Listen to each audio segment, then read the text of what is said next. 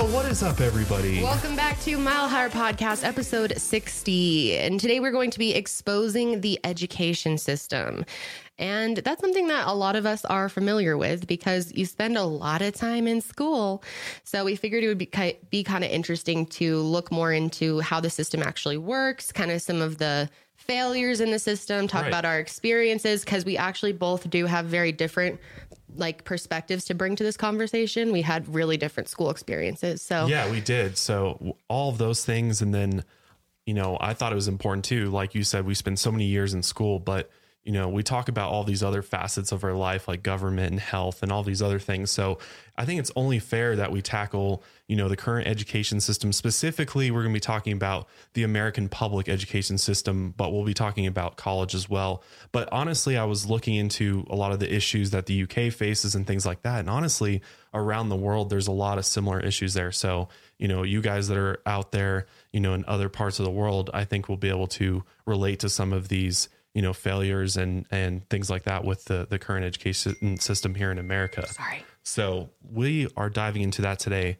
but let's go ahead and jump into this week's news stories.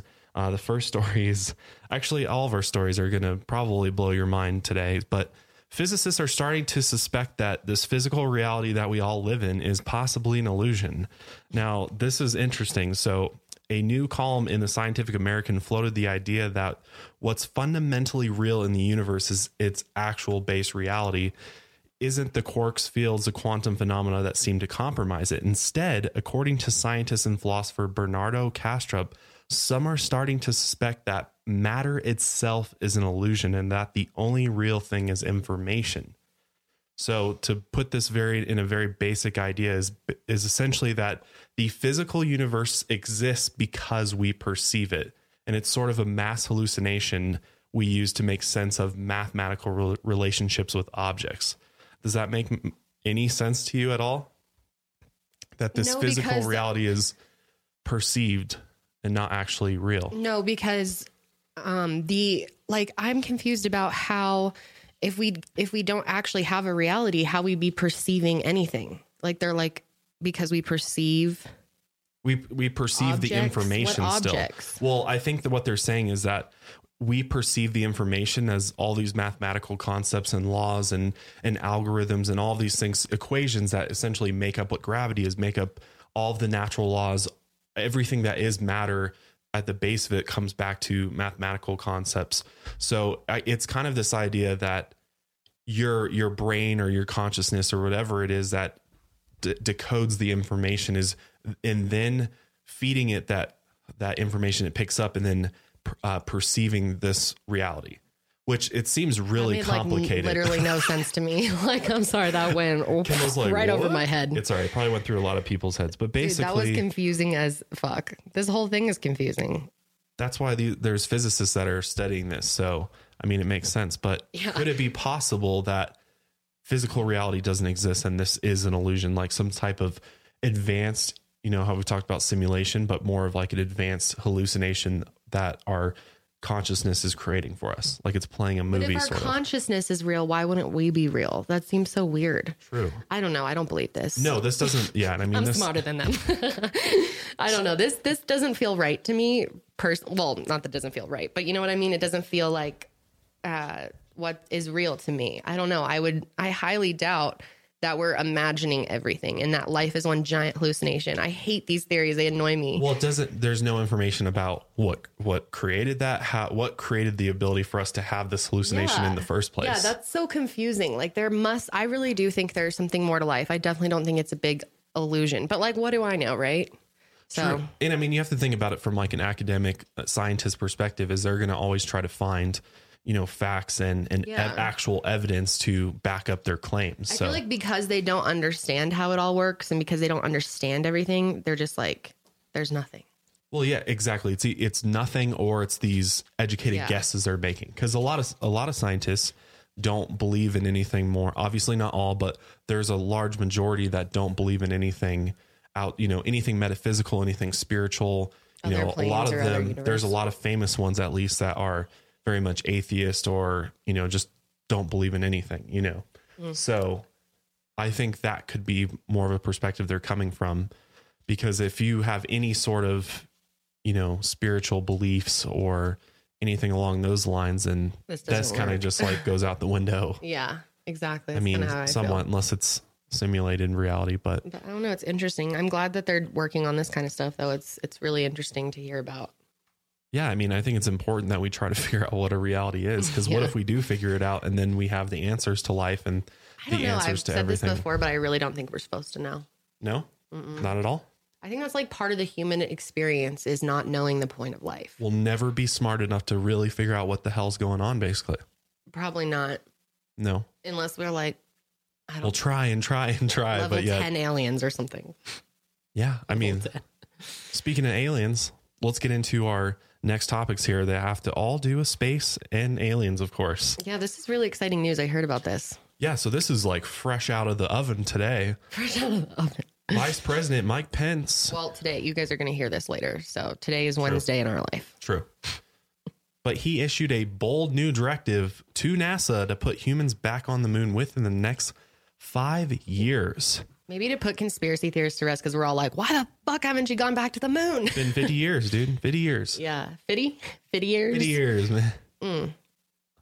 You know, and it's like, I'm gl- I'm honestly glad, because I we should be on the moon and have it establish, you know, something going on there, which on the flip side, we might already, and it's just all top secret. And Mike Pence has even read into this whole idea of a secret space program that's going on, which we'll I cover. Feel like if there is something like that, then Mike Pence probably doesn't know no, about it. Absolutely right? not.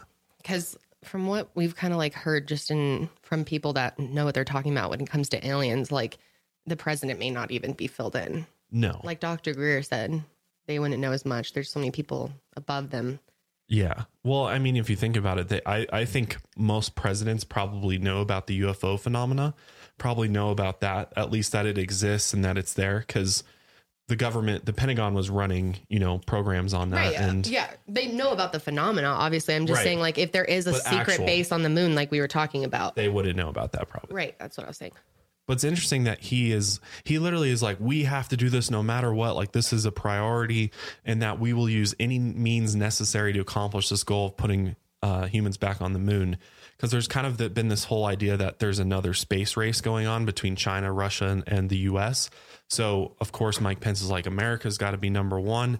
And we've got to, and I agree, we've got to be first ones on the moon with established base. Not so that we can control it, but so that we can, well, I guess so we can control it a bit. But I think it's interesting that this is all, you know, sort of happening really fast. And not only that, the government is also releasing more and more information about U F Os, like we talked about last week with Tom's new show yeah. coming out in May. Like they're mm-hmm. literally, the government officials are literally going to be like, yes, the U F O phenomenon is real. We're studying it. We don't really know what it is. Wink, wink. But I got a comment on... I don't know. It might have just been a tweet or a comment. I don't know what it was on, but someone told me, which I don't know if this is true. They said that their mom was like dating a Phoenix police officer and that the Phoenix Police Department was training some of the officers, including this guy, for an alien invasion. What do you think of that? Do you think it's true? Ooh. Sorry. Do I think it's true? No, I don't.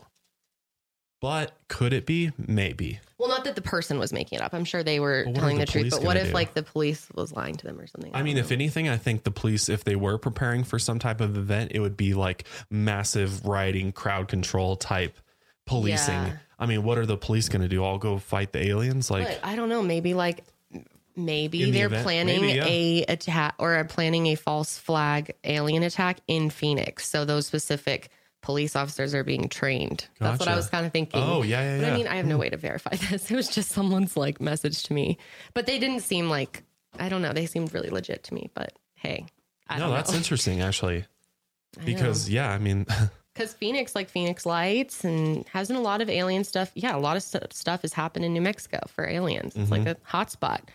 Where else would the aliens go? Right. Yeah. So it would make sense. Phoenix police are doing, what if they really are wow training? Because like if you think about it, if the president is literally like, I mean, not even just the president, this was going on before him, if they are making a space force, yeah chances are they're probably talking about possible invasion to police, right? Mm-hmm. Or at least some stations have to be. maybe Phoenix, like because of their history, they're like, this could happen. Maybe they're more open-minded and they just decide to do training. Very true. I mean, which obviously I am not possible. trying to say here that the Phoenix police are training for an Good alien invasion. I literally just read someone's comment. So I have zero way to verify that. But no, that's hey, a very interesting point though. And is. I think could definitely be, definitely be real. I mean, who knows? Yeah. I mean, we've got all these U F Os flying over the place. I wanted to just share a U F O sighting from March sixteenth, twenty nineteen in Las Vegas, fifteen miles west of Las Vegas. Uh, U F O was spotted by a, a pilot, an air ambulance pilot.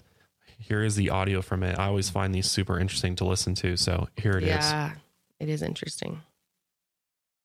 Earth Tier twenty-one, radar contact, fifteen to the west of Las Vegas. Uh, V O R, cleared through Bravo airspace. Hey, twenty-one, position checks. And just to advise, it looks like I have uh, some sort of object over the Southern Hills area. Looks to be about seven thousand feet. Could be a balloon or something along those lines. It's just unlit, so uh, just advise. Okay, uh, I'm not seeing anything in that area, but that's not to say, uh, like you're saying, there's something out there. Yeah, I can only see it. Uh, I got uh, night vision goggles on. I can only see it through the goggles. Oh, that's awesome. I love the air traffic controller's answer to that. He's like, I can only see this unidentified flying object with night vision on, which is interesting. And then he's like, the air traffic controller's like, oh, that's awesome. Yeah. So he mentioned like maybe a, a weather balloon, but that didn't make any sense because weather balloons have to be lit up in order for them to see, and they have to be reported to air traffic. Yes. Uh, so that yes. they can see where they're at and mm-hmm. so that they don't cause problems. But this was not on any radars. It had no reason to be there. Oh, and this guy clearly saw something like yeah. flying around. Yeah. Like it's crazy, all man. All these pilots aren't making shit up. Like imagine why would they just like be they're calling in up. fake things, you know? They're not. I mean, no, they're seeing not. legitimate U F Os out there. And I mean, as to what they are, I don't know. But what if U F Os are actually time machines from the future? Damn, just hit me with that. Get ready to, yeah, so. Okay, what? So this is interesting. A professor at Montana Tech has suggested that the U F O phenomenon may be evidence of time travel. In his new book, Identified Flying Objects, anthropology professor Michael Masters argues U F Os are time machines occupied from by humans from the future. Wow. The U F O phenomenon may be our own distant descendants coming back through time to study us in their own evolutionary past, he wait, said. Wait, wait, I'm tripping now because I when I covered that freaking John Titor case, we go back to John motherfucking Titor all the time. I'm telling you, man. I, have, I think I believe in John Titor. Is that crazy? It's like the blackest theory. I think it's pretty much been debunked. But I, I think if anything... I, I think know, that I time travel is like an absolutely real thing. He I believe said that. that U F Os, the U F Os that we are seeing are time. Yes. It's he in my did. video. I literally said it. I bet this professor specifically knows said about that. John Titor. Oh my God. So you probably like took that from John Titor and then so thought about all it of some this more. Shit John Titor has been saying since like two thousand one. So much of it has come true. It's insane. It's very weird. But a lot of it didn't come true. Yeah. So it's, it's so weird. I don't know. I don't know. It's I'm somewhere in the middle. I can't, I can't commit fully, but the John Titor thing is so weird. But think about that for a minute. I mean, we always think about flying saucers and U F Os associated with extraterrestrial beings of some sort. Like what if they are future humans wow. traveling? I mean, we know that these craft are anti-gravity. They can create holes in space time and they can literally like portal through dimension, like just do crazy don't shit. I think if they were, I mean, I guess these are going really fast, but I would think that like if you're travel time traveling, you'd be going like faster than the speed of light or something, like be like almost too fast to see. Well, yeah. I mean, you can't see when you're in there in the speed of light. Like, yeah. So I don't know. I don't know. That's I mean, I don't know crazy. what it's like when they're traveling around, but what if it really is though? That's it's really interesting. Really, really cool to think about. A professor like wrote a whole book about this. And he says that like, one of the reasons why he believes this is because a lot of people that are alien abductees or allegedly abducted by U F Os mm-hmm. describe encounters with entities that are pure human-like, which is very true. A lot of abductions that I've learned about definitely have people talking about how they were with, you know, there was like little aliens, but there was also full-on human-looking people, yeah. essentially, which is really interesting to think about because what if... It is. It's a combination. What if it's a combination of future humans along with our now new extraterrestrial friends that now, you know, inhabit the planet with us? What if one day in the future, we literally live in a society where we have all these interplanetary species? Because we become interplanetary, other species come to this planet. And so it's, it's like humans. And then there's all these other races that live amongst us. And mind blown. Wow. You know, in the future, we figure out, oh, their spaceships can time travel too. Hell yeah. And we start time traveling. Oh, and that's God, what we're seeing is like time travelers just flying around yeah. through the sky, observing. Wow. Or well, conducting experiments. Yeah. I wonder how like far from the future they are, if, if it's real. Good question. I wonder how far. Hopefully not that far. Yeah. Well, John Titor said they start time traveling like pretty soon. Like the thirties. Well, the thirties. Are we going to like repeat the decades? Are we going to call it like the thirties, forties, fifties again? Yeah, I would assume so. Be funny, like, oh yeah, in the thirties. I mean, I don't. There might be a new term, like a new, like the. I get, or people just say twenty thirties. I guess it's not that hard. Yeah, it's easier than saying like nineteen thirties. Well, I guess not really. I don't know. Good point. Okay, moving on. But the last bit of alien news I have is this is crazy. A former Polish president has speculated about a possible alien invasion publicly. So the former president of Poland surprised his audience at a recent speaking engagement when he began speculating about U F Os and how an alien invasion might unfold. He snapped. Uh, Lech Walesa, who governed the country from nineteen ninety to nineteen ninety-five, reportedly made the remarks while addressing a civic group in the town of Krosno. Much to the astonishment of those in attendance, the retired politician indicated that he has become a believer in the idea that intelligent extraterrestrials not only exist, but could pose a threat to the safety of Earth. This is Smart really man. Interesting. He actually went on to say that there are three levels of intellectual development in other galaxies. And sadly, the human species occupies the lowest tier, which we've pretty much talked about. Okay. So the, all the levels, that's similar to like the Kardashev scale kind of, right? Yeah, sort of. I think that's what he was saying. And I, I think he was just saying that compared to other beings, we are nothing. We're really stupid, and that. Some, how does he know that? Because like, what if, what if like on one planet they're like worms? Well, he doesn't know that. This is just his opinion. This isn't based on any factual That's true. information that we know of. Okay. But he said that, you know, we should be careful that if we do start getting visited by aliens, that they could be perilous for our planet.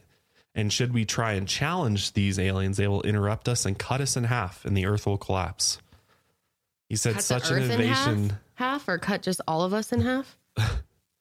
Come to each person and slice them in half. No, I think he meant that more like figuratively, like, like they, or literally, I don't, I don't know what the context of that was, but uh, he might think that like, they might just wipe it, wipe us out. Cause he said that such an invasion would set the human race back five thousand years and would require us to basically rebuild our civilization from scratch. Holy shit. Which is really interesting. Another thought, like this whole alien thing, I really hope they're peaceful and that we can, you know, coexist yeah. together, but there is a possibility that they might be hostile or want want something on our planet. It's possible. It is definitely possible. But I also, like I've said this before, but I feel like if they are a very intelligent species enough to be like traveling through space and like, you know, they're probably way more advanced, then they probably are more tolerant and like. You would think that, but I don't, I, I think I don't that. Know, I guess it's not like humans. No. But. And I we, I think we've talked about this before, but I think, you know, just like humans can be evil and be good. What if they like enslave us? I don't think that's anything. Yeah. I mean, that's a possibility. I feel like they may wouldn't just like kill us off. Well, We've remember, remember in the Joe Rogan interview with Tom DeLonge, remember he was like, there's a threat. Yeah. Like, I think there is.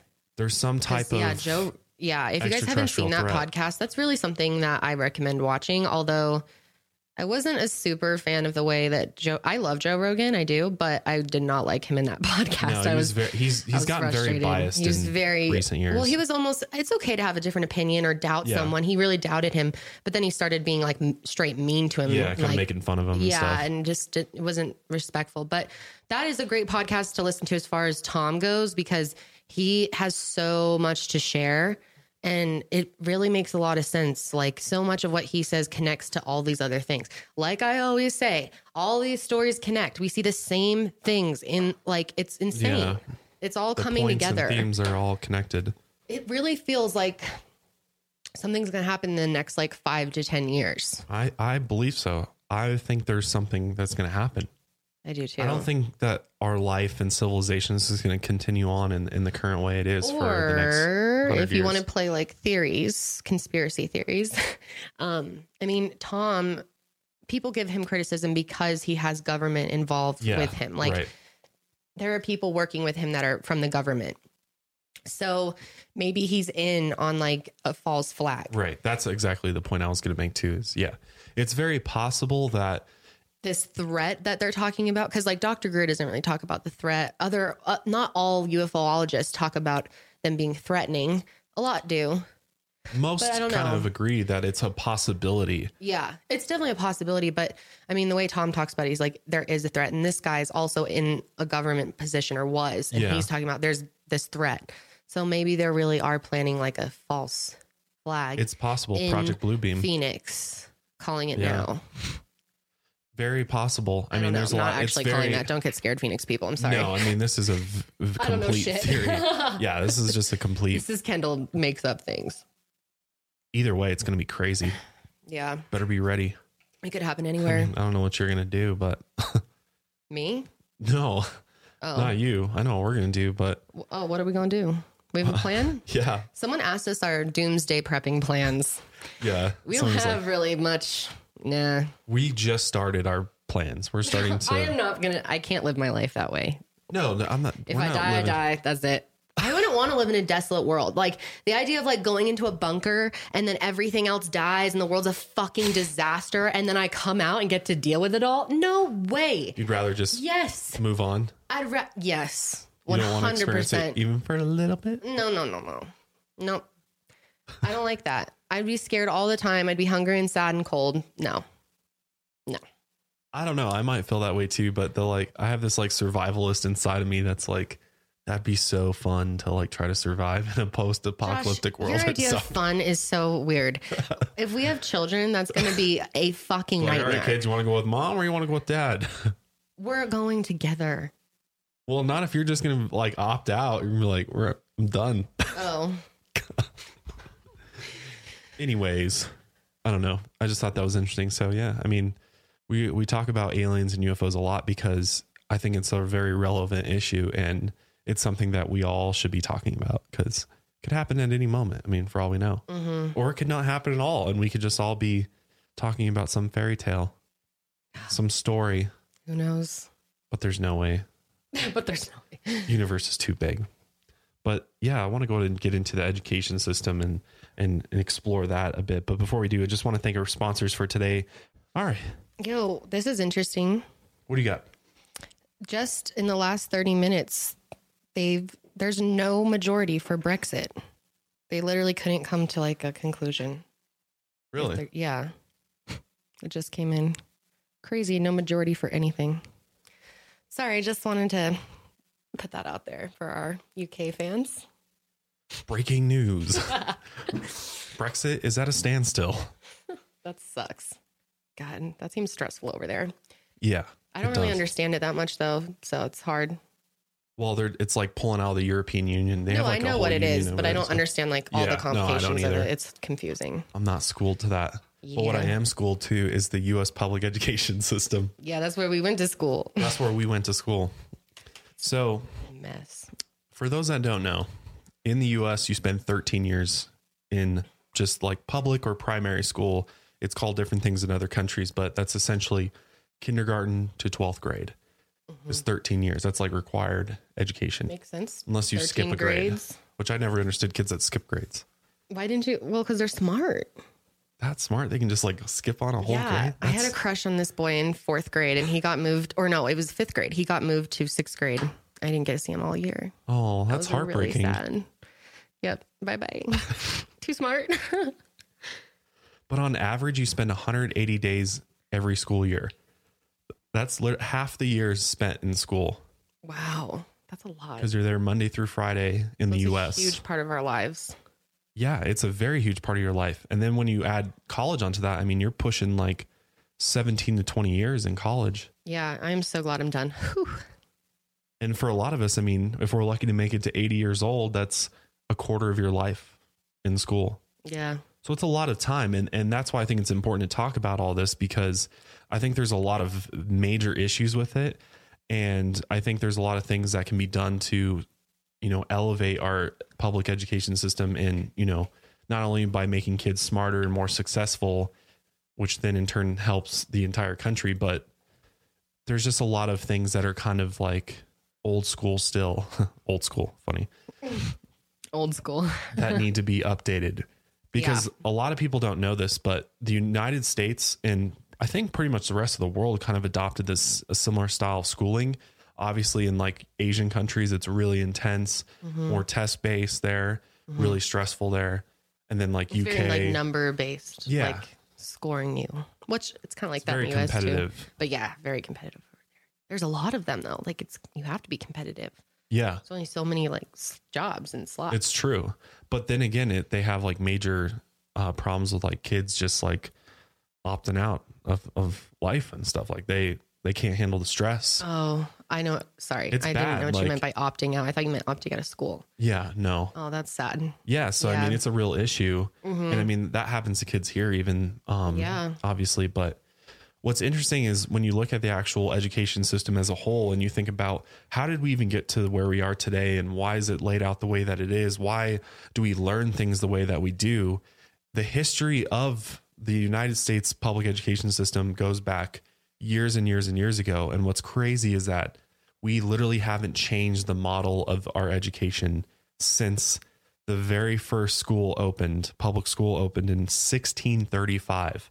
The Boston Latin School mm. was the first public school in the United States.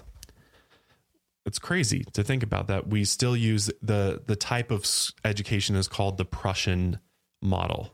Yeah. I remember learning this when I was for, yeah. And for those of you, I guess I should say this, um, for those of you that don't know, I was in elementary education trying to become an elementary teacher oh, yeah, yeah. for Give, like three sorry, years. I meant to do this before we jumped into the, just, yeah. Yeah, I guess we should kind of explain, understand us a little bit more and why we're talking about this.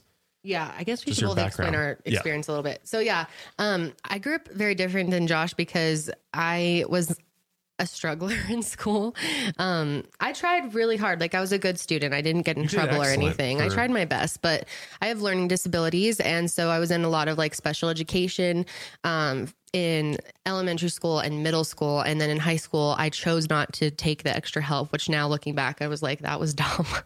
I should have done that. Cause I had an I E P, which, um, uh, allows you to have extra time, individual education plan. Right. Right. And that allows you to like have more times on tests and stuff like that. Um, so yeah. And so what, do, so, okay. So what about high school and college? Go into that. Yeah. In high school, I did everything. I didn't have any special education in high school because of my choice. My parents let me decide if I got, wanted it. Like good grades. Like you got, yeah, I, I left school grades. With a two nine, I think two nine. Yeah. Not terrible. B's and C's. Yeah. Occasional D? Yeah. Algebra was really hard for me. I was going to say, what subjects were Algebra. you? Algebra. Math? Algebra killed me. I failed it one year. I had to go back and do summer school. Um, yeah, I had tutors. Like math was really, really hard for me. Reading's hard for me. So anything that was like read a chapter or something and like right. take a test, I was like just bombed it. Um, yeah. And then like, yeah, the essay, or did we take, what do we take? C S A Ps. A C T? No. C S A Ps was college, a standardized though. Test every year, then A C Ts. Yeah, A C Ts. I like literally barely even tried on that. I gave up on the last section because it was so hard, the math and the science. It's I was tough. like, I can't it's even tough. do this. And they told told us that the best thing you can do is just like fill in C. So I filled in C for all of them and turned it in. What? I was like, fuck it. And I slept for the last like part of it because I was like, I'm going to have to retake this. Like my parents are definitely going to make me retake it. But I didn't have to because remember the day before I was supposed to retake the A C T, I got accepted to school. Yes, accepted I do remember that. Right. You got your acceptance letter. Yeah. yeah. And I called my mom, was like, I don't have to take it. Yes, I do remember that day. Yep. Which, by the way, for those that don't know, we we met in high school. So yes, we did meet in high school. We were seventeen, senior year of high school. We dated. So mm-hmm. we mm-hmm. got to be together when we were both in school, which was kind of fun. So yeah, kind of see each other in that younger stage. Um, yeah, but then I, um, what did you like though in school? Just for, so people know, like what topics did you enjoy? You liked history, right? I actually love history. Yeah. I still like history. Because it's interesting. It was like real situations that I can like imagine. And, and stories that you can stories. think about. I can and- remember them, and there's like a rhyme or reason to it. And I like that in English. I liked creative writing. Like I'm I'm not a good reader, but I'm a good writer. Not handwriting. I have terrible handwriting, but I'm like a creative person. So I was always good at writing like papers and things like that.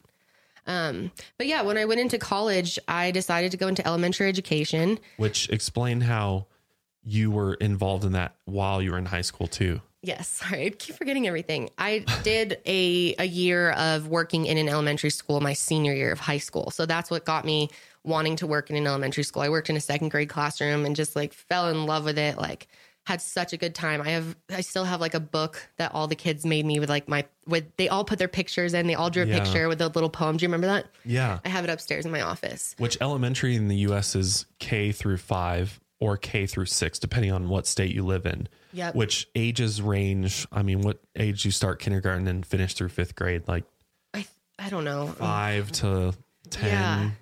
eleven, maybe yeah. somewhere in there. I don't know. twelve, sixth grade, twelve Honestly, or thirteen, sixth know. grade. Um, Sorry, yeah, so I got that inspired yeah. me to go into education. I wanted to be a second grade teacher because I loved second yeah. grade. And um, I was really into it. And I did pretty well in college. Like, I got good grades in college. I always, like, got a, a three point oh or higher. I was doing pretty decent because um, you get kicked out of the sorority if you don't. Or you have to go to the study thing. And I was like, fuck that. I'm not going to go to study tables. Yeah. No. So I had, I think one semester I had to go. Because I like had one bad semester and just tanked some class. Did you I don't enjoy know. like learning about the educa- yes, elementary education? Like, what'd I you did. think of that? I really liked it. Um, so I was in it for three years. Like I was at the point where you're about to start student teaching almost. So it was a big decision to like decide to change my major, which I did it for YouTube because I was really like, right. I loved it. I was like, I want to do something with this. So I switched to communications just in case. Cause I was like, even if I don't do YouTube, I'll maybe do something with communication stuff. Cause I just fell in love with like social media and like storytelling, like, sh- like interacting with yeah. people. I don't know. Um, and I started to just feel like, I don't know. I felt really overwhelmed by it all of a sudden, like learning about, cause like when I was in high school, I came into the elementary school and we just, when I was there, yeah, it was like playtime. Like yeah. It was like reading time. We weren't doing really hard stuff. Um, so I started thinking about how much these kids would be like depending on me to learn. And I started getting really bad anxiety because Josh knows this about me. I have really like low self-esteem when it comes to like intelligence. I get like, just because I was like pretty bullied in elementary school for like not being able to read and well, yeah, like you had a learning disorder. So yeah. obviously, you know, you might be a little bit slower pace than others as far as your learning goes, but that doesn't make your intelligence less than somebody else. I know. And like, I know that now, but like for a long time, sure. I just thought yeah. I was really kind of dumb. Yeah. So I thought I like, I understand that. Sure. That's what I grew up thinking. Like, you, cause well, first of all, I was in an out of district school for a while. When I first went into elementary, um, elementary school, my parents. Which you went to, you never went to a charter or private school, right? No. It was purely public. Yeah, I went to all public school, right. But my parents liked a different school than the one I was supposed to go to, so they like applied out of district, and it was so it was a different school district, right. And that's where they found that I had a learning disability. And for the first like first through third grade, it was fine. Like I was able to just work with their special needs people, but then they were like. I don't know. Maybe they did. It had something to do with like our towns changing, like literally the towns changed well, they names. Redraw the lines on, yeah. on the cities and the and the districts all the time. Something they like that. Change them budget and changed, and they were no longer allowed to do special needs for out of district yeah. kids. Right. So my parents had to move me to a different school district. So I left all my friends, and it was like a pretty bad experience because I didn't make any friends. Like I had a couple friends, but it was a really weird experience. That's a whole other fucking story. But yeah, I was. um I was kind of bullied by the other girls in my class. I had one teacher that I felt was bullying me. Like, I swear, this God, she was what? mean to me. She was she was mean. Like, I would go down to the... I spent a lot of time in this special ed room. So I would leave. The, they would get you in front of everyone. Like, hey, come on, special kids, come with me. They would literally be like, my group or the special group, come on. It's like... And it's like, I don't think they do that as much anymore, but I used to be so like mortified by it. Like all the other kids would watch you and be like, why are you special? Like, what the fuck? Where are you going? Just, yeah. Trying to like figure out to themselves. Yeah, like, like what what's, what's wrong with her? Like, well, they never, and that's, I think that was a mistake that they probably don't make any more, but no, they're much more discreet about it now and more inclusive. And like, so kids understand what's actually happening. Like yeah. from my perspective, I never understood what those kids were doing. I was just like, well, yeah. where are they taking them? Why are they leaving? And then we'd be doing different stuff than what you guys are doing oftentimes. Yeah. Like we would go down and do something different or work on something. And then I would come back to the class once I was done with that.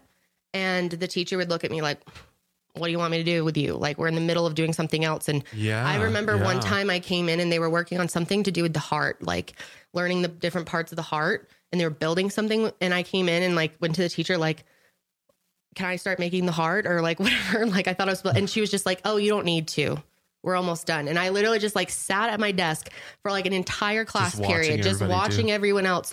And I still, I never like learned about the heart. They just like, th- there was a lot of things that I just missed because I was out of the classroom or like yeah. the teachers weren't communicating with each other. Um, in middle school, my special ed person pretty much just fed us the answers. Like we would leave for a test. She'd be like, all right, my group, come on. And then she would literally, we would raise our hands. We'd do take it as a group and it would be like, raise your hand if you think, you know, and if we were wrong, like if we said it and we were wrong, they'd be like, ah. maybe it's a different thing. Anyone else until someone got it. And then the whole group would answer the same thing. Wow. So it was so like force fed that I really missed a lot of stuff. And I was like really behind by the time I got to high school. I, I feel think. like that didn't even like help you that much, honestly. Um, it helped me with like, learn, like getting my handwriting down somewhat and reading. And I don't know, I spent a lot of time. I'd like to think it helped me with something. I always wondered why they never like figured out a way to see where everybody's at and then like put people in classes accordingly. Yeah. Like it seems like if like, there's four fifth grade classes, there should be four different levels. Yeah. Like within the, within the grade. Yeah. And that, so that there's not like a kid that's way behind. Cause then you I've like never understood that. In a classroom, like when I worked in the elementary classroom, we would like split the whole class into color groups for reading based on reading levels. So it'd be like yellow, green, red or whatever. Yeah. And like, you could tell, I always felt bad for the, the green group, you know, they're like, because I was the green group and like, I could kind of tell some of them were like, oh, we're yeah, they I do know. Remember that now that you say that. I yeah. totally remember that. Yeah. yeah. I forget what group I was in. Cause like w- they would be reading like a dog, a book that's like the dog walked out to the car, like something yeah, like that right. versus, yeah. you know, the, the red group's reading Big Treehouse or like chapter books Nancy already. Drew or yeah, something. Yeah, mm-hmm. totally. Yeah. Magic Treehouse. I mean, sorry. And I think, I think a lot of times they, they do their best to, you know, cater to kids that, you know, yeah, may need a little bit more help. It's definitely not the teacher's fault. And no, I no, want to no, make no. sure we're clear with that throughout this whole thing. We are talking about the system and what, what teachers are given to work with. The like, structure, the mm-hmm. layout of school. Mm-hmm. We're not, not attacking individual positions by any means. Cause no, I don't blame my special different. needs yeah. teachers. I blame that one teacher that was rude to me though. But I mean, yeah, if you're I rude saw her to kids, at yoga, like, yoga class one time. I literally like wanted to leave. I was like, holy fuck, I don't want to even see her. It scared me. I didn't like her. But anyway, so I wanted to go into this teaching thing, but right. then I decided that, you know, it was a little overwhelming being in charge of people's educations. Cause I was it's like, than... what if I have a student that's like really, really smart, that they literally are smarter than me? Who knows? That's a legitimate fear, honestly. And the testing and stuff. Like we started talking about standardized testing and I was just like, I don't know. And I loved YouTube. So I switched. Um, But yeah, I was I was in it for a long time. But I think the, the most that I learned was not in college. I learned the most through experience for sure. Like what sticks with me was was those that time in second grade in the high school where I worked in the second grade. And then one time in or a couple times in college, we went to a school and spent yeah. time there. And those times were more they taught me more than the actual like classes did, you yeah, know? Yeah. So well, you're essentially like you've told me you're relearning like math and science at those grade levels. Yeah, you are, but you're also learning how to teach. Yeah. It's, it's really kind of hard. You know, I really, it's funny. I went into it thinking it was going to be so easy. A lot of people do. Oh, a ton of people do. I think teaching is just going to be a breeze and you're going to, you know, be able to teach a whole class. No problem. Yeah. Especially if it's elementary ed. Like if you're yeah. like, oh, cause then I'll only need to know as much as an elementary schooler does yeah. like whatever. No, I had to take three math classes, three science classes, and one of them was hard. Josh took it with me and he almost like got a C. So that says a lot. Yeah, it was very hard. I almost failed that shit. That was ridiculous. It was so hard. Um, but yeah, I was not prepared. And there was no electives. I didn't get to pick anything else to do. It was all structured uh, education classes. God. But anyway, I've talked enough about myself. Now listen to Josh. His experience is pretty interesting as well. Because yes. It's completely different than mine. It's a completely differently because A, I'm a different type of student, but B, I have a very unique situation where I grew up in a household with two parents that just so happened to be teachers and educators uh, for their entire career. So from a very young age, I was, you know, we, both my brother and I, we went through preschool, which some kids don't do preschool, um, which I mean, I don't know. I think it's kind of optional, but then, yeah, you know, you get into kindergarten and, uh, and all of that. But my parents w- had, you know, major, major into education. I mean, they both have college degrees. They both have master's degrees. My mom is like one of the most studious people I know. Um, mm-hmm. She's extremely intelligent, could takes honestly be, takes her job extremely seriously. And yeah, I mean, she's, she's now like a superintendent for a school district. I mean, she's been teaching for twenty plus years, but yeah. anyways, they pushed me very hard as a kid, as far as education and learning, which I'm, I'm honestly very thankful for, that I did have those types of parents that really did care about my education. But I mean, there's a flip side to that, but you know, I grew up in, and I was a, what you would call what a gifted and talented student. G T, G T, the G T kids. The G T kids. Why do they say that? Like, so what are the rest of us? If you're gifted and talented, we're just like plain and trash, boring, trash. trash and boring, average and it's really trash. Bad. I mean, because they do call it G T. I think thinking they're going to fool kids that don't know what that means. No, like, I knew what that mean, meant. I had like, friends in G T.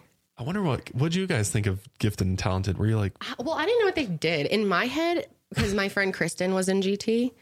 So I always thought they like, for some reason, I thought they went off and like built things. Like I could have sworn that it was like, they would like go and like make inventions. That's what I thought they were doing.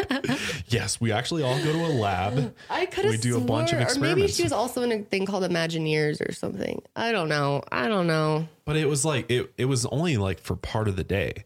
And I don't even yeah. remember if it was every day. So G T is honestly pretty much like this. It's the same experience that I had exactly. with going to my special ed room. True. You had with going to the being taken out and going to a different room so to learn. I go to the freaking mobile trailer outside. Yeah. That's where they had our little. Yeah. I areas. had a mobile trailer at one point yeah. too.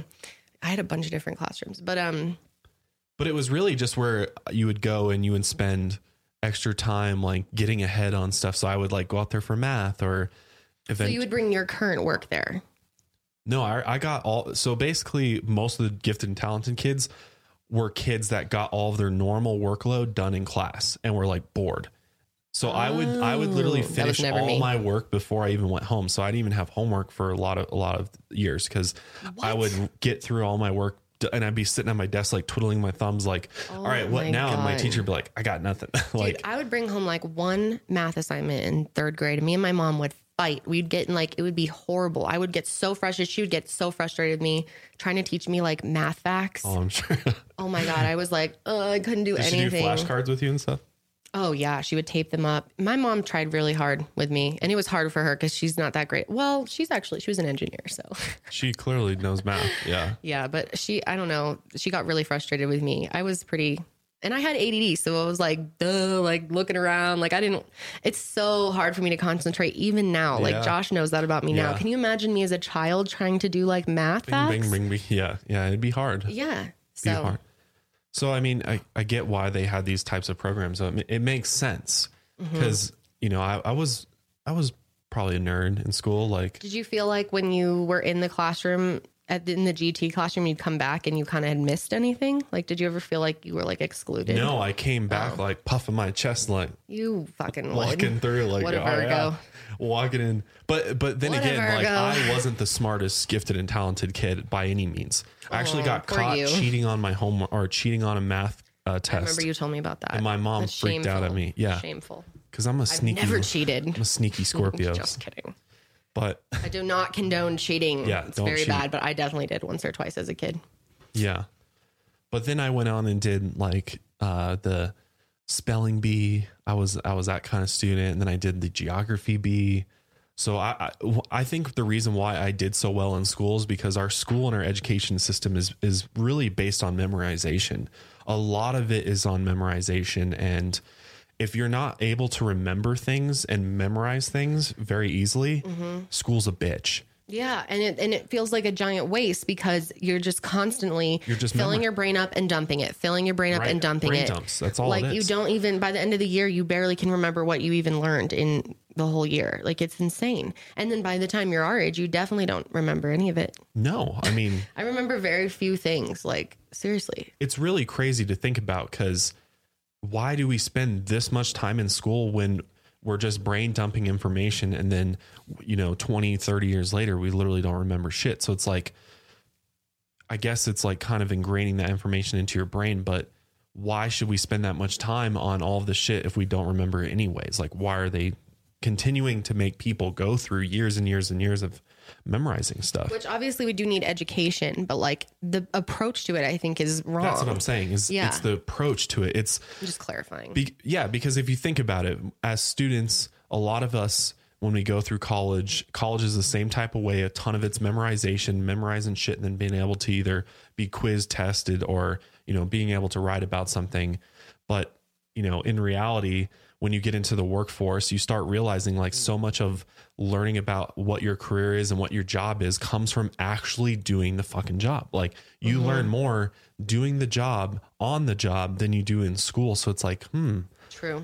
Maybe we're spending too much time like in the books and, and like trying to memorize stuff as opposed to actually doing the things that we have to know how to do in order to have a career and make it in our society. Right. Just a thought. Mm-hmm. But anyways, I know what you're saying. Let me finish up my, my background real quick. Um, so throughout school, which interesting fact about me, I moved a lot as a kid. I moved all over the place because my parents were teachers. Uh, the way that teaching jobs are is there's oftentimes shortages of them. So yeah. my parents actually had to move around the country. Like we, we, I was born in Las Vegas and we lived there for a little while. Then we moved to Colorado, and then we moved to Oklahoma, and we moved a bunch of times, and I actually ended up going to like seven schools um, throughout my whole childhood. And yeah, I was that I was the new kid like seven times, which I did it one time and I hated it yeah, so much. Can you imagine? No, it like scarred me. Like, I still get upset about it to this day. Oh, thank God it didn't scar me though, because yeah, I mean, it's hard. It's it's extremely hard, and luckily, I'm an extremely adaptable person because of it. And yeah. I adapt extremely well in any type of environment. So I credit that experience to that. But what's also great is I did get a large amount of different variety, variety as far as the types of schools I went to. I never went to private or a charter school, but Mm-mm. I did go to a bunch of different types of public schools mm-hmm. as far as like the demographics go. Like, I went to, mm-hmm. you know, an inner city school. I went to, you know, a more of a suburban school, and then I went to a rural community yeah, school. You and really I, have gotten a taste of it all. I've tasted it all. So I'm sure tasted it all. I've literally tasted it all. Pretty much covers like the full spectrum, I think, of schools. Mm-hmm. So yeah, I had a very interesting experience. And actually, when I was in high school, my mother was actually my principal. If you can only imagine that. She, you know, sitting in class and then psh, hello, students, like your mom. Giving the morning announcements. And like, it, it was bizarre to sit in there. Yeah, and like, as a high schooler, you're kind of like, oh, fuck my parents. You know, I don't want to, I don't want anything to do with them, but I could never escape it. 'Cause kids would just turn their heads and stare at me like, Josh, that's your mom. I'm like, yeah, I know it's my mom. Thanks. So yeah, that was a very interesting experience. So yeah, I mean, and my parents were like hovering over me as far as school goes, and obviously I couldn't get away with shit with like missing assignments or anything. So I, I attribute my I think I would have been a good student even if I had your parents, but I think I don't think I would have pushed quite as hard as I did if without my parents. Does that make sense? Like, maybe not quite as hard, but my dad pushed me pretty hard. My parents yeah, definitely. No, I'm not like, saying that they didn't push you, but I'm just saying they they every year would say like no C's. Like, that wasn't I couldn't have true, a C. Yeah. One one t- year I got grounded as fuck for having a C in math. By like junior year, they kind of gave up with like trying to make me get all B's and A's, but like yeah, they that's definitely true. Pushed me. I had to go to tutoring and all yeah. Well, and like, I think as a and parent, they really helped me too. Like, both of my parents, I give them mad credit for helping me with homework, sure, trying sure. to help. My dad would help me with history. My mom would help me with like kind of math. And yeah, yeah, we were both fortunate to have parents that cared about our education and, yeah. and wanted to push us and see us succeed. Everyone has that. No, not sure. everybody has that. And that's a major problem in, mm-hmm. in schools today, is like so many kids just don't have involved parents or mm-hmm. parents that can even help them with homework and stuff. So right. it's an, it's a real challenge. But yeah, I mean, I think you're right. I think if I had been, even if your dad was, you know, my dad as a kid, he probably would have realized the potential. I think as oh, a yeah. parent, you realize your children's potential. Oh, he would have been thrilled with you. thrilled. You're like, oh, I play sports. You're like, all a- right, who cares about Kendall? She'll she'll be fine. She'll figure Whatever, it out. Whatever, as long as Josh is okay.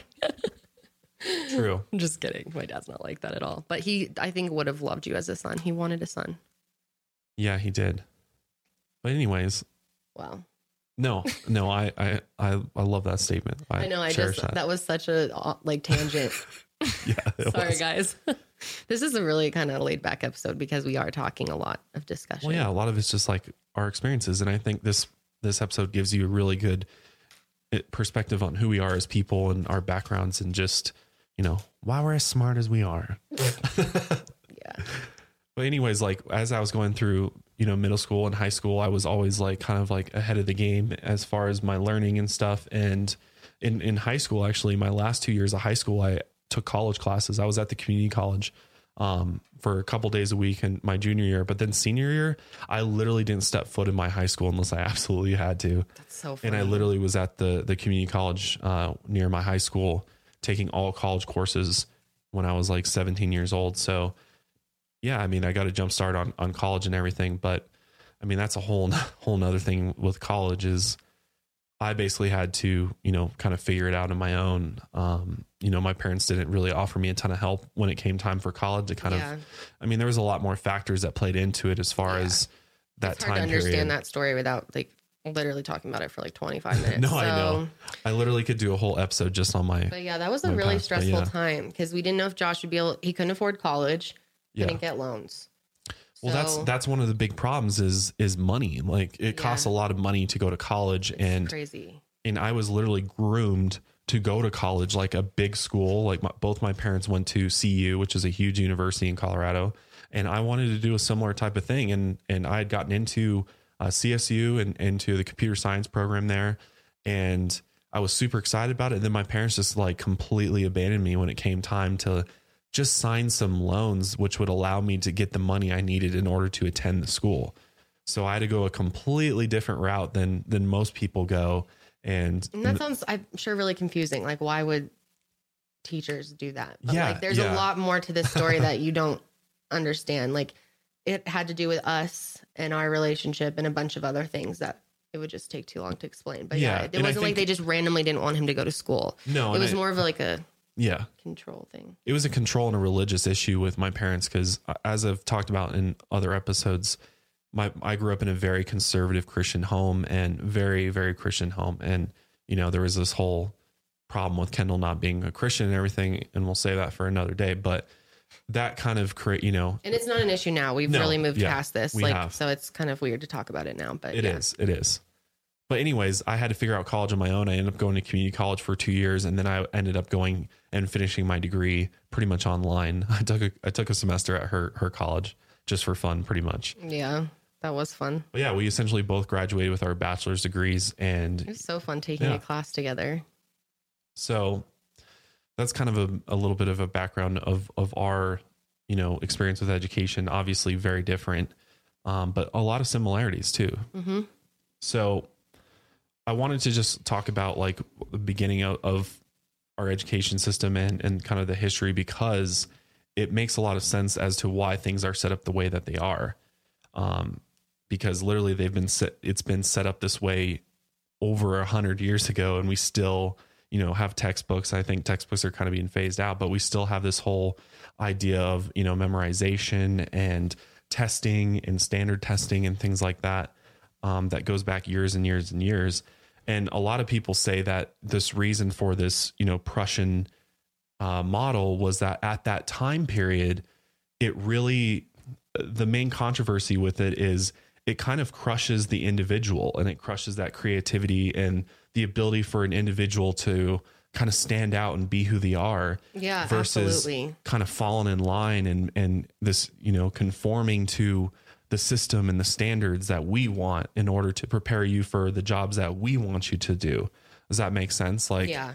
that, that's this whole idea that, you know, our education system is the way that it is, is, is, is supposed to prepare us for entering the rat race, as, as it's called. Yeah. And it's like the brainwashing begins. Exactly. Think about all the bullshit we've learned. Like, I loved history, but like so much of what I learned was such suede bullshit. True. Like, it wasn't well, not textbooks. True. Eh, some of it may not have been true, but it's not that it wasn't factual. It was that there's just so much missing left from out. The story that just was purposely left out of a lot of things. Well, think about it. It's extremely easy for them to create the narrative that they yeah. want to. Well, other countries do the same thing. Yeah, They'll exactly. Like, you know, it's propaganda. Right. It totally is. So school's like a way for the government to have more control over people as well. And and the knowledge that they have, as well as the skills that they have, yeah. the interest that, I mean, they can literally control everything. And they're starting to, it's getting worse and worse and worse because they're pulling out even more of those things that makes an individual who they are, like yes. the electives courses. Yes. That's like starting to go away. I remember like some languages have been cut, arts have been cut, music has been cut, P E in some places has been cut. And that's so, yeah, it really is taking away what makes you you and trying to just put a number on you. Yeah, like a it's score. Like you're worker number five or you're slave number five, you know. Well, I meant like score you based on your test yeah, results true. And stuff. Like you're just a... Very robotic. Yeah, yeah. It's like a ranking system you're of... a number in a system. All the people's... That's really what it is. And and yet we're failing to realize so many other things that makes a human who they are and the abilities that they have and tapping into, you know, so many other talents that never even get discovered. I mean, think about all the people that could have been the next this, the next that, and they ended up being nothing or, you know, not nothing, but they ended up just being kind of your average whatever, you know, so there's a, I think there's a lot of missed opportunity with the way that the system's currently set up is what I'm saying. Definitely. Sorry, I had a point. Um, that's why I think it would be nice to send our kids to Montessori school, but it's like so expensive. It's ridiculous. But I love, I mean, I don't know that much about it, so I really yeah. can't say. I was gonna say, I, think, I really I think don't know more to it than, yeah. From, than, I just thought it was like a school where they have like all these different electives and like things like different exploration or like they'll more emphasis you. On the arts and things like that. Yeah. Which there are schools like that. Like my cousins, they they live in New York City and they go to like yeah. an, a but really, but that's a private, that. Right? That is a private school. So, yeah, and I don't want I don't want my kids to like not have that experience that I did of public school and being thrown in with everyone. You know. Well, I think it prepares you better for the real world. I think so too. But at the same time, more... there's so many things. Honestly, I'm so scared of schools these days with like shootings and everything. Like, I don't even want to send my kids to school. Like, freaks me out. I know, but I can't homeschool so them. So many people homeschool. I yeah. guess after three years of education, I might, maybe I'll yeah, be you should able be able to. to. I don't know. Maybe when they're really young, but, but they're going to quickly outsmart me. But that's what I'm saying is like they're, you know, as they're starting to, a lot of schools are are because of budget cuts and things like that is what what, what they say the reason is is they have to remove arts, music, things like that. But so many of those things are, are really important to not only civilization, but just important to, you know, the individual. Yeah. Because everyone isn't like, we're all put on this earth, I believe, with different talents and different, like a different destiny and things right. we're supposed to do. And if right. you're just putting everyone into like one box and then just saying, screw everyone else's talents, that's really unfair. And it's really sad that like things like art and language and stuff aren't like valued as much. No, they're not. I mean, as those are the first things money. To get cut, including like physical, mm-hmm. physical education mm-hmm. gets cut. Mm-hmm. And then it's so sad that like, I mean, just in our world, like a lot of people that want to become like actors or artists or music, it's a hard road. Like you can do it, but it's hard. Like you're going to have to work your ass off and be really, really good. Right. Um, and even then it's like, there's not a lot of money in it. So it's like, it's and hard. Guess who are getting those jobs that are so hard to get? Who? The kids that go to the specialized oh, private schools right. that have the money to yeah. invest in that. You're so right. That's versus so true. Your everyday kids, you know, just like normal kids that go to a normal school, normal mm-hmm. public school, where they might not have access to that. They're missing out. And think about how many of those kids are just as talented as the ones in the private yeah. school. And they are, you know, unable to do that or, you know, financially. You're right. Mm-hmm. Because their parents can't afford it. Mm-hmm. And these kids are, you know, and that's the main problem too, is like, I think our education system is slowly but surely splitting the population into two groups. You know, you've got like, like, like I think we've talked about before, the middle class of this country and many countries is starting to be diminished and starting to go away because, you know, more and more people are, the, the wealth gap is getting bigger and bigger. So, you know, a lot of private school kids and things like that f- kind of fall into this elite group, and, you know, that's getting, that's getting bigger. Meanwhile, the kids that are, oh, oh God, it's all right. What is that? They can't hear it. It's the, I know. Roomba. Oh, is that the vacuum? Oh, yeah. Something is like banging upstairs. I thought like someone was breaking in. Oh my God, that scared me so bad. No, it did too. When I started hearing it, I was like, what the hell is that? Is oh that... God, the Roomba's so loud. Oh, I hate the Roomba, but I love it at the same time. But you know what I'm saying? Like, mm-hmm. you know, that's why I think things are, are, you know, why I feel there's some major failings with the, the current education system. Not only it's outdated, but it's starting to favor the more well-off kids and families versus the, the less privileged ones. And I, I like to think myself as one of those people, because my, my schooling wasn't paid for. And when talking about college, I didn't have the money to go to college, yeah. and I had to take on that entire financial burden on myself. Meanwhile, there's other kids that we know that literally went to school on, on, and their parents paid for everything, and they have no, you know, obligation. And some of those kids fail out or don't take it seriously. Meanwhile, I'm like busting my ass, working a job, like s- saving yeah. my money so that I can get further my really, education. Really, yeah. And I just, I think there's a major issue with our country in that we don't give the people, you know, uh, you know, the people less fortunate or with less opportunity, more opportunities and more assistance. I know. You know, yeah. That's, what's crazy to me is that it's just, well, too much of our budget is going to military. That's like the bottom line. And some other things too, but oh, yeah. not enough of our budget is going to education. Well, that's a great point. So this, this is, this will kind of blow your mind, but when talking about the actual budget for education in the United States, so according to the federal budget in two thousand fifteen, military expenditures accounted for about fifty-four percent of our discretionary spending. Wow. In contrast, education accounted for only six percent. So to put that in a number form, defense and military spending was five hundred ninety-eight point five billion dollars versus education was seventy billion dollars. So in America, the federal government does not clearly provide that much money to the education system for all the states. They leave that up to the state and local governments to essentially pay for it. The problem is, though, is that the states are having to cut their budgets and the local governments are having to cut their budgets in order to do other things, because yeah. they're they're there's other things that are coming before education as far as priorities of things to do.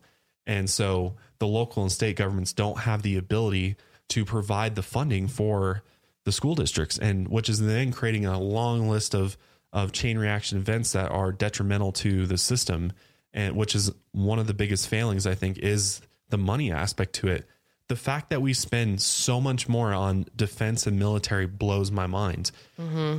when we should be spending, at, even if we spent, you know, an additional like one hundred billion or two hundred billion dollars of that six hundred billion. Yeah. How much impact that would, would be. Make. Yeah. Mm-hmm. Cause that's the thing. But isn't there like a systematic pushing down of the people that in a way we don't get budget for that because they don't want everyone True. To succeed, and they want people to stay down. It's very possible. I mean, I, I think mean, it's just a thought. Well, I think you're, you're onto it that, you know, we've talked about the military industrial complex being a major, major factor in just the, the world, in this country, especially, that military is always first. And we've talked about how there's like tr- so much money missing from the Department of Defense's budget, and which could be all these other programs that are going on. But it's crazy that we're, you know, the federal government's not giving education any more than it is, because it mm-hmm. definitely needs it. Because the problem is, is that the federal government has to take that seventy billion, then distribute it to the states. And then the states have to take the money. And there's tons and tons of people in this country, hundreds of millions of people. I think there's like fifty million students or something. And, and then the state government has to then give that to the local, and then the local has to give it to the districts. And the problem is, is that without, you know, we can fund it one of two day, two ways. We can have the federal government start, you know, giving more money to education, which a lot of politicians have been trying to do, but it never seems to happen, because otherwise the state and local governments have to raise taxes on it. So we have to pay yeah. even more taxes. This is part of, you know, our tax money. And we've, mm-hmm. you know, we've talked about, yeah, I mean, our tax money goes to the schools and stuff, or a bit of it goes to the schools. Yeah. I mean, even not as much. So many school districts are running on extremely low budgets, low funds, like barely the skin of their teeth getting by, which is just destroying them. Yeah. Yeah. And it's creating so much stress on the educators, which is causing them to maybe not be at their full potential as a teacher. Absolutely not. Which is causing our students not be at their full potential, and so on and so forth. It's yeah, really, I mean, it's, really bad. And like, this is how we're going to like get taken over by another country. Who is it? Is it China that their schools are like incredible? Yeah. I mean, it's all the Asian countries, Japan, China, Singapore, yeah. um, are among the top in the world. Mm. What, but actually the, um, the, some of the most top ranking countries are actually the Nordic countries, Finland, Iceland, Denmark, and the Netherlands. And I mean, a lot of people are like, well, there's way less people there, so they have less to worry about. And that's true. But then again, my point goes back to this whole military budget. Why is it so big, and why is the education one so small? The the government should be helping, you know, the the citizens of the future, like these kids, and, you know, helping fill all these roles that need to be filled, all these jobs that need to be filled with educated people. And they're just not. Mm. And it, it's the same thing with, with ed, uh, we were ranked like twenty-sixth on a list as far as, or twenty-seventh in the world when you consider the U S's investments in healthcare and education. And education and healthcare, I believe, go hand in hand with each other. And many of these countries that are doing better than us, the U K does better than us, Canada does, does better than us. Finland's like one of the top ones in the world. They have free healthcare for people. And, you know, that's, why don't we have that here? I mean, yeah. Again, can't we pull some money out of that defense budget and stop building as many bombs or whatever, mm-hmm. and put that towards education and healthcare for would people? Be nice, but. Because that's the thing, is a lot of people can't afford that, and the poverty among Americans, and, and a lot of kids are even in poverty. I mean, kids just going to college. I was I was watching a video, and there's like people living out of their cars just so that they can pay for their school, their oh, college it's tuition. Insane. It's crazy. Yeah. My cousin was just telling me she's in grad school right now for like psychology, and you have to do like an um, unpaid internship for possibly, it could possibly be paid, but it, it's like, it's for a long time. It's like thirty hours a week. And yeah, it's unpaid. Where was I going with this? What? I'm so no, sorry. No, her internship, the internship she's doing is Oh, I'm unpaid. so sorry. Yeah. Okay, duh. Sorry, I was started to think about the hours of it. But she was saying that a lot of people have to quit their jobs in order to keep up with school and the internship, and they have to take out loans yeah. to just get through that's crazy. life. Like they're literally just taking out loans to like pay their rent and shit. Yeah. And that's many college graduates as well. Yeah. Come oh, out, I know. Can't get a job. You basically sell your soul to school. It's crazy. And then you're, and then you're enslaved to the banks, because then you owe the banks all this money, and the government mm-hmm. gives you loans, of course. Mm-hmm. The government will be like, here, we'll loan you money so you yeah. can go to college. Yeah. But then you owe us this money plus interest, mm-hmm. and the interest rates are like through the roof. It's mm-hmm. crazy. It's crazy how much it costs. But I wanted to talk about some of the things we can do to fix the education system, as well as talk just a little bit about the recent uh, scandal with uh, the colleges, because that shit's crazy. But before we do, I want to thank our last sponsor today. There was a, just a couple things I wanted to mention about, like, you know, we've talked about some of the failures of the education system, and especially public education. Like, here's just a couple things that uh, teachers and students kind of agree on that we need to do. Like, why do we have this two to three month break in the summer? Like, why do they make this huge break in between years of school?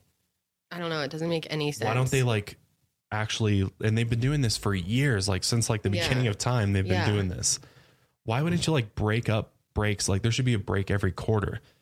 I think that's so that you could have like a summer job, or like travel, or like, I think a lot of kids, especially back in the day, it was like a big thing to go to camp. Yeah, I guess, I guess so. Like both of my grandparents like went to camp. Right. But that that's a thing of the past for many and mm. many people. Well, and many kids don't can't take vacations. So they're just home. I mean, if you think about the, if you look at the majority of the population. Yeah. How many parents and families can afford to go on trips and vacations Maybe and stuff in the summer, or get time off from work even in the summer?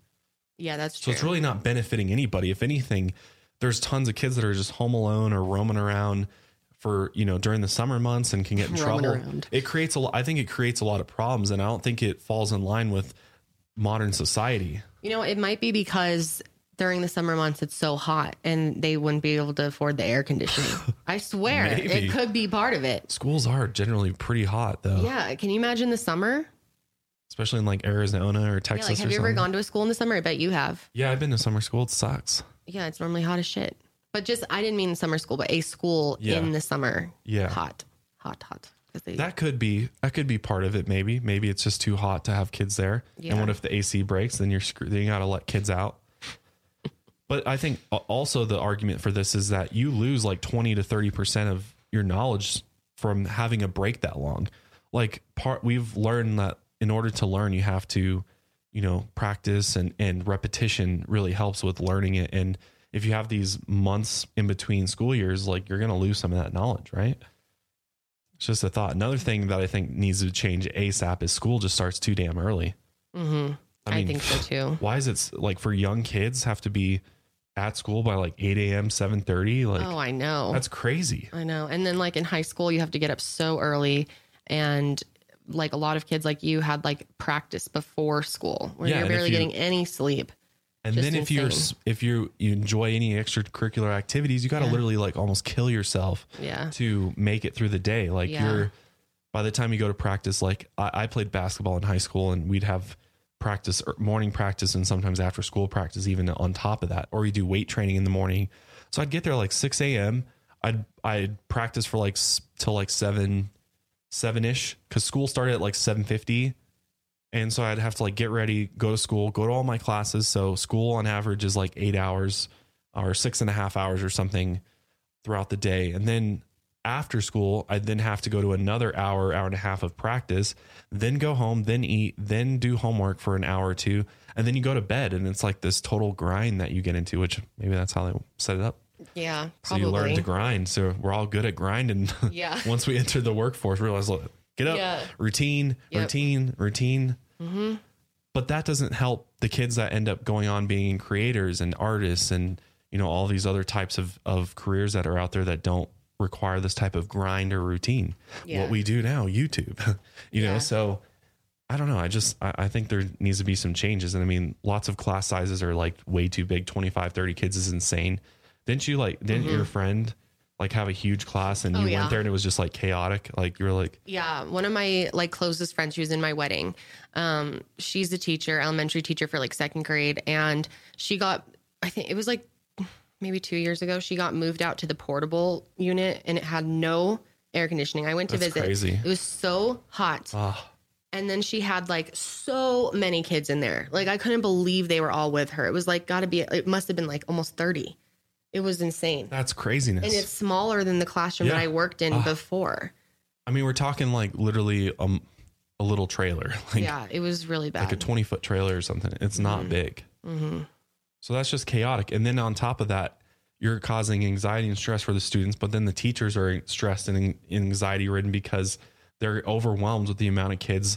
And then they're literally graded and their whole job Uh, rides on their the performance of the kids. Yeah. How are the kids supposed to do well if they're in that environment? And two, how are teachers supposed to do well and do a good job teaching and, and educating the youth when they're in these types of conditions and environments? And that was like one of my biggest points is we absolutely need to pay teachers more oh, than one hundred percent. We do. It's crazy what we pay teachers. I know it's, it's extremely sad. And huge shout out to all of you teachers who are out there yes, listening to this. Yes. Like, thank you for doing what you do because you are not paid enough. Unsung heroes, man. It sucks.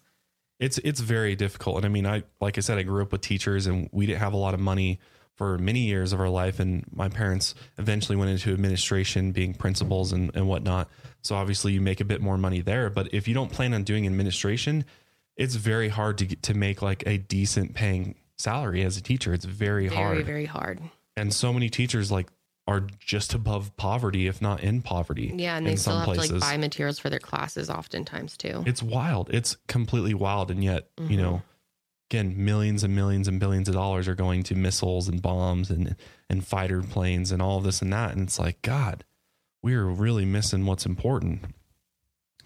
Um, something else I was going to bring up is I think, you know, I don't know. I think that we need to do more to provide pathways for kids that aren't just like cut out for college and school. And we need to bring back trade schools and stuff. Like, why are trade schools like disappearing?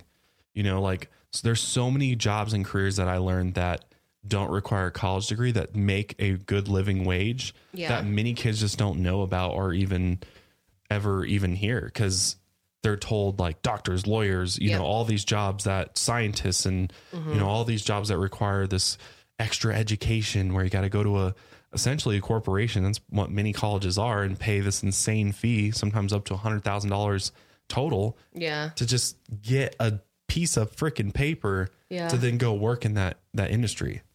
God. Meanwhile, there's jobs like H V A C, electrical, uh, salon. Uh, I mean, there's tons and tons and tons, any type of construction, any type of building. I mean, what happened to that? Like, why don't we give those options to kids? Cause that was like my biggest thing is so many kids by the time they get to high school, just completely lose interest in school. They're like, I'm over burned the out. subjects. Like I'm just over it. It's not going to relate to my normal life. Like I want to learn some actual shit. Like, why aren't mm-hmm. we providing kids schools where they can go for, you know, for free or for a low cost where they can learn all of these careers and, and jobs that are out there that don't require, you know, this big expensive degree. Right. I, right. I think setting that would more people up for success in their life. Right. Would just yeah. overall help society. Not just, just the people who end up like in successful in their eyes, you know? Yeah. Totally. Yep. Cause I think there's a lot of people that legitimately just don't need to go to college. Like it's not in the cards. Like you, your talents lie elsewhere and there is other things you can do to make a living for yourself. You just have to figure out what they are. And I don't think a lot of people are, are good at like figuring out what types of jobs are out there that don't require a degree. Like if it were up to me, if I went back, I wouldn't have gotten a college degree most likely because I originally went into technology and I T right. specifically. And that world is heavily based on certificates, right? Which it there's all these felt pointless. Your degree still feels pointless to me. Yeah. I mean, literally I already knew everything that my degree supposedly taught me. And then, and then all that you learned on the job, just learning from somebody more experienced than you. Mm-hmm. So it's, yeah, I mean, thousands of dollars later, you know, and I'm just fine without it. And yet I still have to pay the government back this huge sum for, for my college. And then the last Crazy. thing that I was going to bring up is standardized testing. Like, do you think we should get rid of standardized testing or should we evolve it? Should we change it? What do you, what are your thoughts on that? Sorry. She's like that. Well, because like I don't Test. think we should Can't completely eliminate it because well, we have to have tests to gauge like knowledge. Yeah, but I don't know how to make it. Maybe there should be different tests. Well, I here's here's what I was. I think it's shitty to give at. everyone the same test. That, but I think I think they need to give more diversity to the test. Like it shouldn't be so much like multiple choice and like yeah questions like other that. Other types of yes, other I ways agree. to apply your knowledge. Right. Well, because, they do that with C SAP. Like you write. Well, they give you the writing stuff and mm-hmm. all of that, but you know, there should be other ways to do it. Like some people just aren't good at taking tests. They're not good at yeah. looking down and reading and then yeah. computing all that at the same time versus like if you took a student that was maybe good at math, but they sucked at testing in the standardized form, maybe you have them actually like do it out on a board or something in a yeah. physical sense. Mm-hmm. Like, maybe that's how it should be for everyone that like you're, you're about, you get evaluated and just get a score from a professional that evaluates people. And I mean, obviously theoretically this is like not that practical, yeah. but and yeah, there's really a reason why don't know, obviously. They do it this way, just, but yeah. I think it could be improved and maybe even eliminated altogether. Like for example, Finland outperforms the United States and many other countries in almost every area. And they have, um, kids just spend way less time in the classroom. They have fifty minute recesses, lunch is free. Students get very little homework. Cause that's another thing I was going to mention. I don't think there's a big enough, um, you know, there's not enough, uh, God, I'm looking for the word, uh, emphasis put on family life and how important it is to develop mm-hmm. that family life and extracurricular things or just outside like of school life skills. I feel like we don't learn yeah. a lot of things that we actually need Practical for life. Skills. Yeah. Like, and when were we talking about this? Just like when we were figuring out like credit and stuff and applying no for like buying a house and stuff, Loans I was like, even. why didn't we learn any of this in high school? Like there should be a class. If I have typing class in high school, don't you think you should also have like bill money paying class, money management class? That's yeah. a huge thing. That would have been more helpful to me than algebra for sure. Yeah, no, that's what I'm saying is like, I think by the time you hit high school, you've got all the basics of all the subjects down.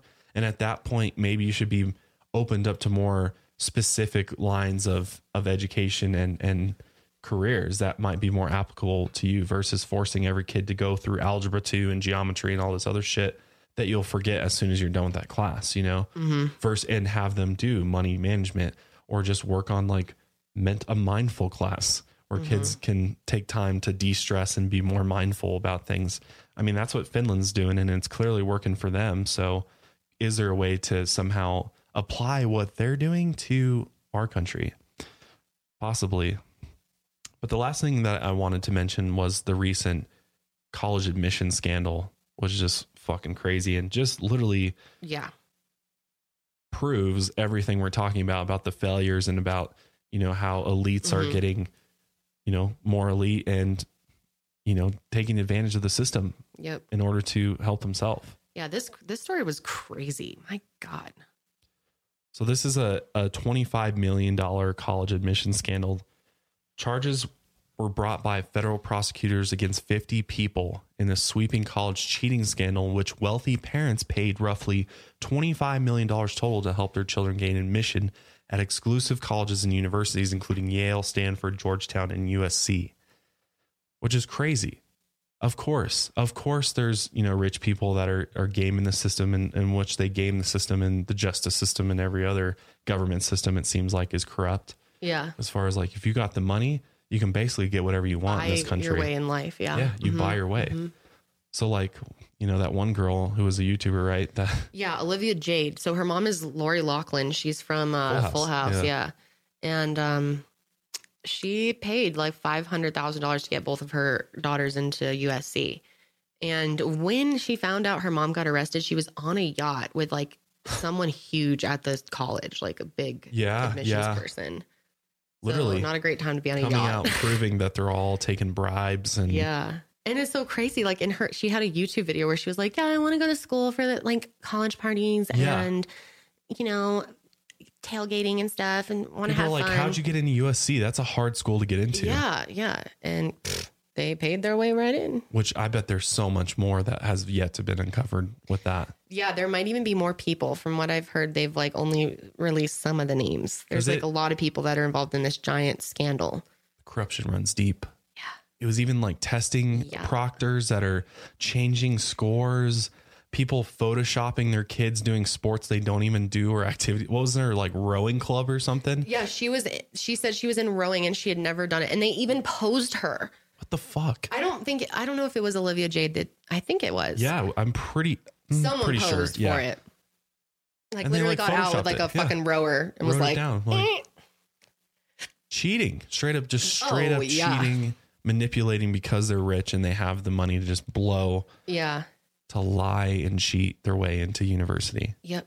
That's mm-hmm. just, it's and just you sad. Think about all the people that have done that over time. Oh yeah.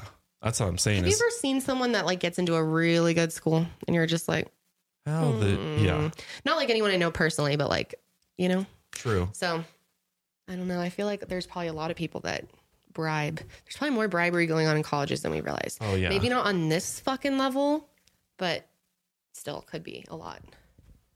And imagine like if there's people, there's probably people on all levels of school, you know, high school that are taking bribes and, you know, changing grades. Because if you think about it, like, I don't think there's that many things in place to prevent somebody from doing that. Yeah. Like catching somebody, or there's like checks and balances that would, you know, like what if a parent's like paying a teacher on the side to change their grades? Yeah. Paying them big money to change their grades and stuff. I mean, it's possible and could be happening. Yeah, it is possible. I don't know. It's, it's really tough. It's really tough. Like this whole issue of, of the education system and the public education system, because it's like, how do, can we even really do anything about it at the end of the day? And like my mom, she, you know, whenever I talk to her, she's always like stressed out talking about different things that she has to do. And a lot of times it has to do with money. Like she's, she's like, I got to go to community and try to raise money to pass a bond. And in order to just give my teachers the pay increase that they've been promised. Yeah. And that's the stress that's happening there. Is it's super stressful because teachers are starting to strike and demand more money, as they should. Yeah. Because they're not making anywhere near as much as they should. Same goes with like first responders. I think they're far under, you know, they're yeah. well underpaid. Some of the most important people in our society are underpaid. It's really sad. And yet we've got like hedge fund managers, people on Wall Street making like millions of dollars, just like mm-hmm. gaming the system and stuff. It's like, fuck, our society needs, needs a restructure. Yeah. Cause yeah, I mean, imagine a world where everybody had a truly fair opportunity or even could go to school for free if they needed to. Cause I mean, it's like, you know, should everybody in the world be able to go to college free? I think they should have an opportunity to, but I think you should, there should be something you have to do to prove that you're willing to go do the work to go to school. And you shouldn't just be able to get in because you've got the money or, you know, you just want to go and party or whatever. Like, I, I don't know. I just think that's kind of cheating the system. Uh, kind of. It's majorly cheating the system. It's seriously wrong. Yeah. God. And I mean, when I was, you know, looking into all of this, you know, I, I did look into the U K a bit because I know there's a lot of you over there. And honestly, it seemed like a lot of the issues are very similar um, to over here. There's, you know, not enough money for the public education system. People are stressed. There's, you know, probably people over there that are gaming the system. And, you know, I, I think there's, I don't know, let us know, but I think there's a lot more like private schools over there and stuff, as opposed to here. There's really not as much over here because people just can't afford it. I don't know. Yeah. But it seems like no matter where you go in the world, there is these similar types of issues where, you know, the underclass is totally getting screwed. As I far think that's as just like part of the world. Like it's been, we've been, the lowest class has always been getting screwed forever.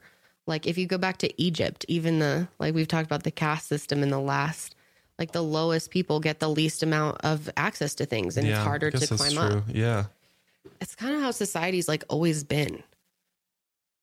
Yeah. But I think, I think that there's, you know, points in history where it gets better. And that's the reason why we've evolved as a civilization. You know what I'm saying? Like yeah. if we want to truly move into the next realm where we're like interplanetary travel and everything else and, you know, raise our consciousness and, and all of that, like we can't do it when, you know, people are, are getting away with, you know, cheating and, and, you know, the schools are underfunded. Teachers, teachers can't even afford to teach. I've, there's so many teachers that have to get other jobs or just quit teaching altogether and go into mm-hmm. something else. Cause they're like, screw this. Like it's not worth the, the pain and, and stress and everything else that comes along with it for that small paycheck they get. Yeah. It's, it's crazy. So there's not even like a bonusing system there. If anything, like give teachers a bonus if they go above and beyond and do, you know, do actually increase their, you know, classes, scores and, and whatnot. So it, it's a very complex issue.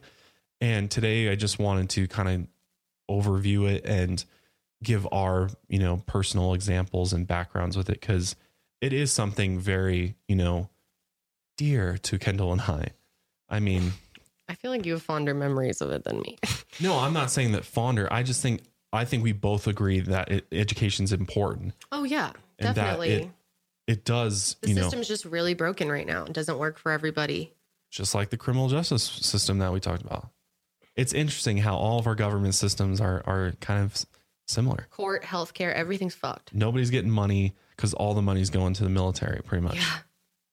And then just not even to mention the amount of money missing from our military yeah, budget is the just defense budget, nuts. Yeah.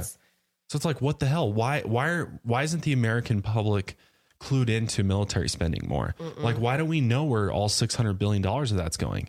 That's crazy. Where's it going? Who's getting paid? Because even soldiers and stuff don't get paid that much. Secret programs. So what the fuck? Tell us what the secret programs are. I'm not going to tell you what the secret is. Or it's just all this like equipment and shit that's just all sitting there doing nothing, waiting for World War Three. Yeah. Maybe they're Seems building like secret they're weapons up, like, too. Who knows? There's something going on because There's, it doesn't, yeah. I don't understand where all that money's going to. And if we just gave a little bit more to education, like imagine how much better society would be with, you know, it, the economy would be better. Everything It'd would be, be better. A big difference. Yeah. It would, wouldn't it? Mm-hmm. But anyways, guys, we want to know what you guys think. We want to know your Definitely experience your with the experience education with. system. Um, I think everyone has such a different experience that it would be cool to hear what everyone has gone through personally, because everyone has like a different road throughout it. And you might have a great experience, especially if you're like a teacher or something. I'd love to hear your experience. Yeah, if you're a teacher as well out there, yeah. Please share with us for sure. Or like if you identify with Ken or I's story, like, yeah, let us know. I always find it interesting when, you know, we see people that are very similar to us and, yeah. you know, had mm-hmm. similar experiences to us. So yeah, hopefully you guys enjoyed today's episode. It was a little bit different than, than normal. It was good. Yeah. Yeah. Let us know if it was good. If you liked it, thumbs it up, subscribe. But yeah, that'll wrap it up, wrap it up for us today, guys. Uh, we will be back with a, a interesting crime next week. Yes. So get ready for that. But thanks again for listening. As always, stay safe and stay woke. We'll see you guys next time.